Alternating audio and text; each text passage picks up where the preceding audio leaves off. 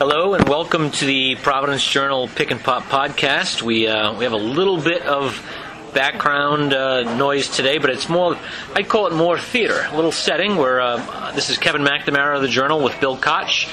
We're at uh, having a little lunch here in Warwick. It's a busy time of year. Uh, with uh, crisscrossing across the college basketball landscape, but Bill and I certainly wanted to hook up for a a well deserved and busy podcast. Yep, we're uh, live on location today in Warwick at one of my favorite uh, favorite establishments. It's over by the airport. That might be able to narrow it down for some folks. Um, you know, certainly a place where you know, I spent many a night uh, while I was living here uh, in, in the post college days. Um, Kevin, fresh back from Omaha, a late night last night, but uh, arguably one of the most dramatic of the season for the Friars. No, Ed Cooley said after the six, uh, 68 66 win at Creighton. It, it, was the best win of the season for obvious reasons. Number one, just a game Providence really needed to have to uh, polish up its NCAA tournament resume. And uh, it's a road win. And road wins this late in the year against a team that's in the top 25, still hanging on somehow in the top 25. Uh, actually, I take that back. They are 27 in the RPI right now, the Creighton Blue Jays kind of sinking fast. They're four and five after the injury to Maurice Watson. So Providence has, has a good chance here to close out the Big East season, Bill, with three wins. They have the easiest schedule of, of, a jumbled middle of the Big East. And uh, all of a sudden, the world is kind of out there for the Friars to grab. Yeah, if you looked at their last four as a group, you would have figured that, that this would be the toughest one. Uh, you know, going out to Omaha, it's not an easy trip. Um, you know, you're playing in that sold out building, very, very loud. But Providence has had some success there. Uh, they won a game there in a Chris Dunn shot, sort of a, a dying quail a couple of years ago, uh, very late. Um, you know, managed to uh, you know to do something similar last night from another point guard who who has emerged as you know this team's heart and soul. That's Kyron Cartwright. Um, you know, just a big, big three pointer there, Kevin. And, and, you know, honestly, about halfway through that possession, I was worried they might not get a shot. Mm. They, they passed it around a little bit.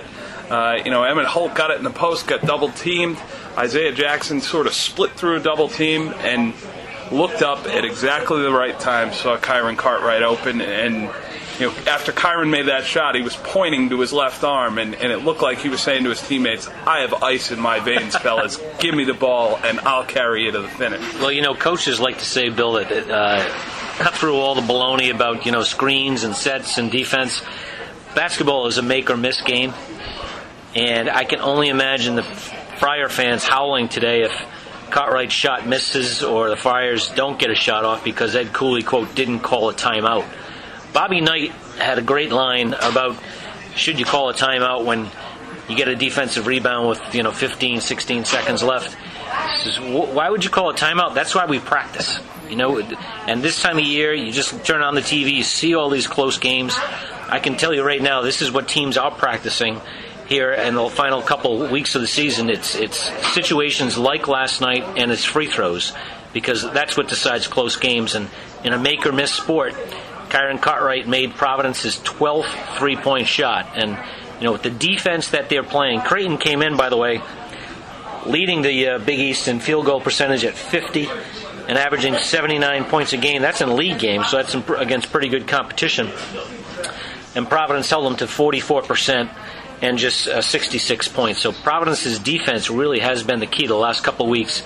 And then you combine that with 12 three point shots they're a dangerous team. Yeah, appropriate that this one ended on a three because Providence came out on fire uh, from beyond the arc and, and, then sort of rediscovered it in the second half. 12 for 24 from three, like you said. Um, you know, they only had 21 field goals in this game. More than half of their field goals from deep. Um, you know, and, and, and you also look at, you just look at this lineup. I mean, you guys like Emmitt Holt, who came off the bench a couple games ago. He gets to start last night, comes through with 18 points. Uh, he's making shots from the perimeter, uh, working hard inside. Um, you get a guy like Rodney Bullock who, who got into foul trouble very early in the second half, but he was still productive with a double double. Um, they're just getting contributions from a lot of different players right now, and, and I think that was always going to be what this Providence group needed. You didn't, you weren't going to have anything approaching the star power you had last year with Chris Dunn and Ben Bentil. But Ed Cooley said from the start of the year, those guys are gone the more we talk about those guys, the less progress we're going to make with this group. And, and these guys really look like they've grown together into you know, just a very capable basketball team at this point. Well, it's a balanced offense right now uh, that is hurting the opposition. They can't load up on anybody. The guy you want to load up on is Cartwright, but his speed and quickness, he's just a tough guy to contain. And last night, once again, he had 10 assists. Uh, is as dangerous as any point guard in the league. Maybe Jalen Brunson from from Villanova would, would, would earn the edge and certainly will be a first team All League guy. But I think Cartwright has played himself into maybe a second team pick in the Big East, which is pretty impressive considering how far he came from last year, where he was a true understudy to uh, to Dunn. Um, a little bit more on the Friars. So their their tack here down the stretch is they will host Marquette on Saturday.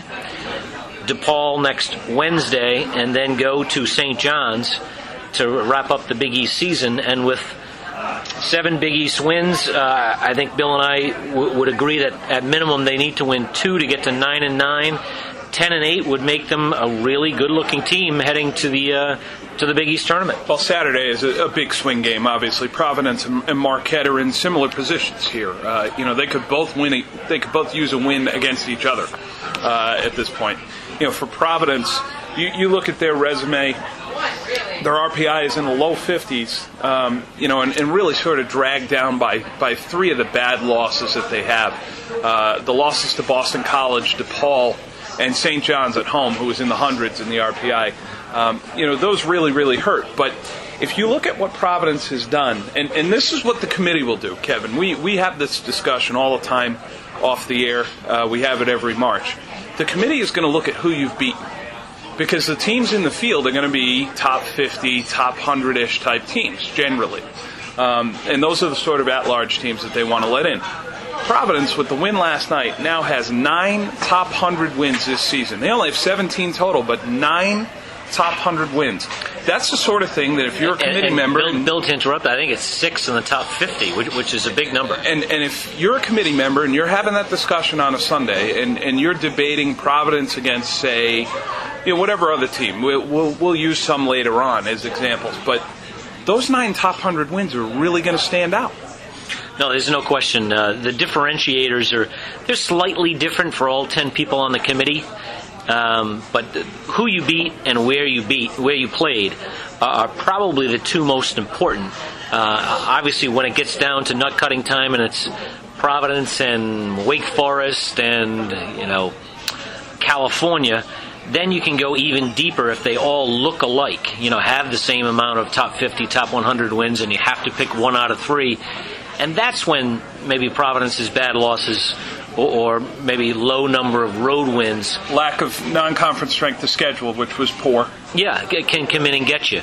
Um, but you know, we'll see. We'll see what happens uh, down the stretch here. Again, a big win for the Friars last night at Creighton, but there is a lot of work left to do because you know they dug themselves a pretty pretty deep hole. And uh, winning your home games, I think, is mandatory right now. That would give them nine Big East games, um, Big East wins and then you go to St. John's and see if you can avenge uh, what was one of the tougher losses of the season. So.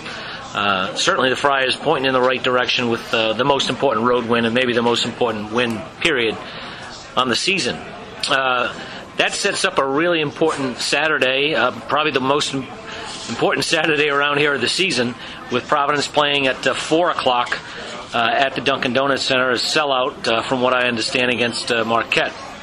But two hours earlier, down the road in Kingston, uh, an even bigger game for the Rhode Island Rams when they will host the VCU Rams. And uh, Bill, I, I, just wish I could be at both games. I, I can't. Uh, looking forward, to, I would imagine that game is on that NBC Sportsnet. Um, if it's not, I'm going to find out where it is because uh, before the uh, Marquette game, I will be tuned in. ESPN two will have the broadcast. I've heard I've heard of that one, so I will be able to track it down. You, you get that one. Uh, I'm sure they get that one in the media room at the Dunk. Yep. Uh, but you're right. It, it, for URI to have any sort of at-large NCAA chances, this is an absolute must-win.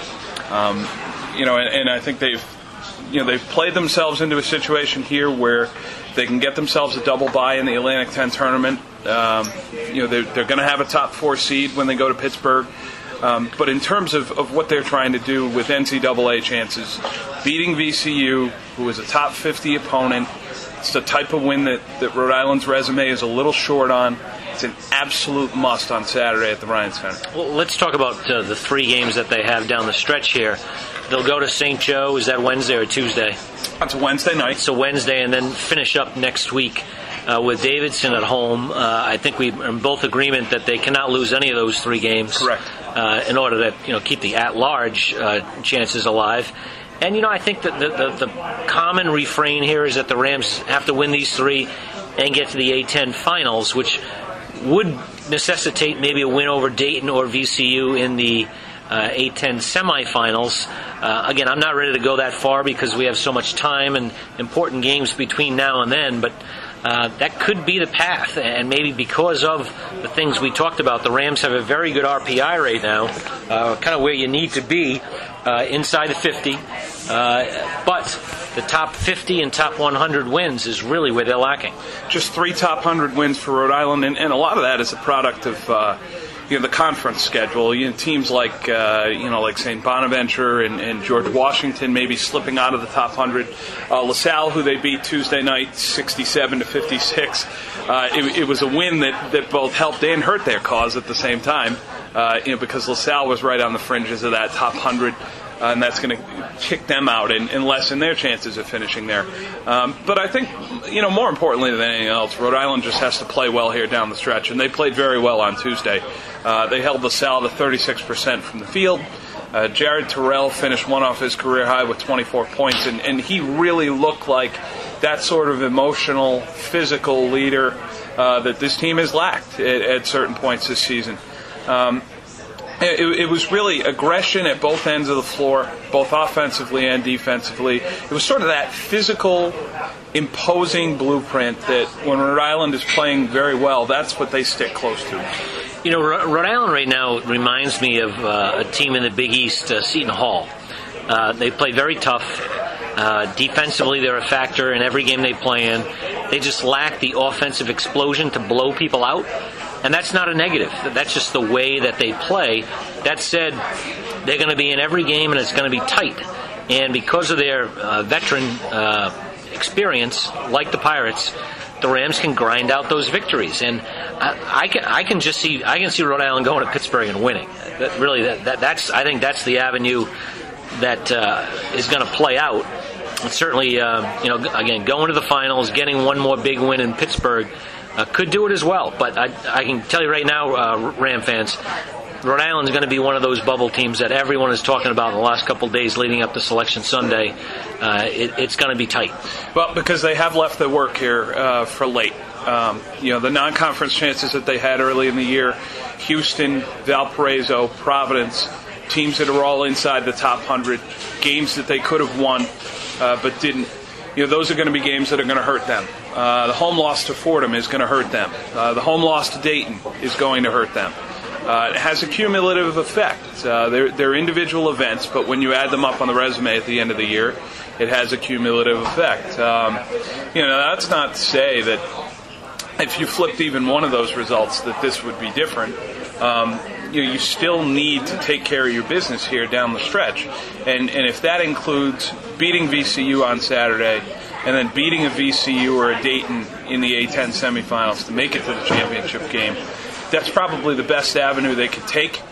But because of their inability to take advantage of some of the opportunities they had early in the year, it's now razor thin. And they've done that to themselves. And, and realistically, if we look back at the end of the year and they don't make the NCAA tournament, we'll be able to look at it and say they had every chance and just didn't take advantage. Well, and there's one other item that, that is really significant hurdle for the Rams, and that's just the relative weakness of the A10 this year. You know, you look at the last five, six years, if you're the third team in the Atlantic 10, and I think we would agree that right now the Rams are the third best team in the league, uh, you're in. I mean, it's really not, not, you don't have to sweat all that much. But there's just not that many top 50, top 100 teams out of the Atlantic 10 like there's there's been in previous seasons. And, uh, you know, that's the bulk of your schedule. You play 18 league games, a couple more in the league. Uh, that's when you should be able to pad your schedule with the type of victories we're looking for, and they're just not out there this year. The A10 has one win over a ranked team this year, and that's Rhode Island over Cincinnati. And that was you know, way back in November. Uh, there haven't been any others. Not by Dayton, not by VCU, not by anybody else. And, and you know, we understand the rankings don't equal the RPI, they don't equal KenPom or, or the BPI or whatever other metrics you want to use, but the committee members are going to look at that and they're going to say, look, this conference is seventh or eighth in the RPI. That's where they're going to finish. Um, you know, and and how many of these teams after Dayton or VCU really pass the eye test? And they're going to look at a league that hasn't really performed as a collective.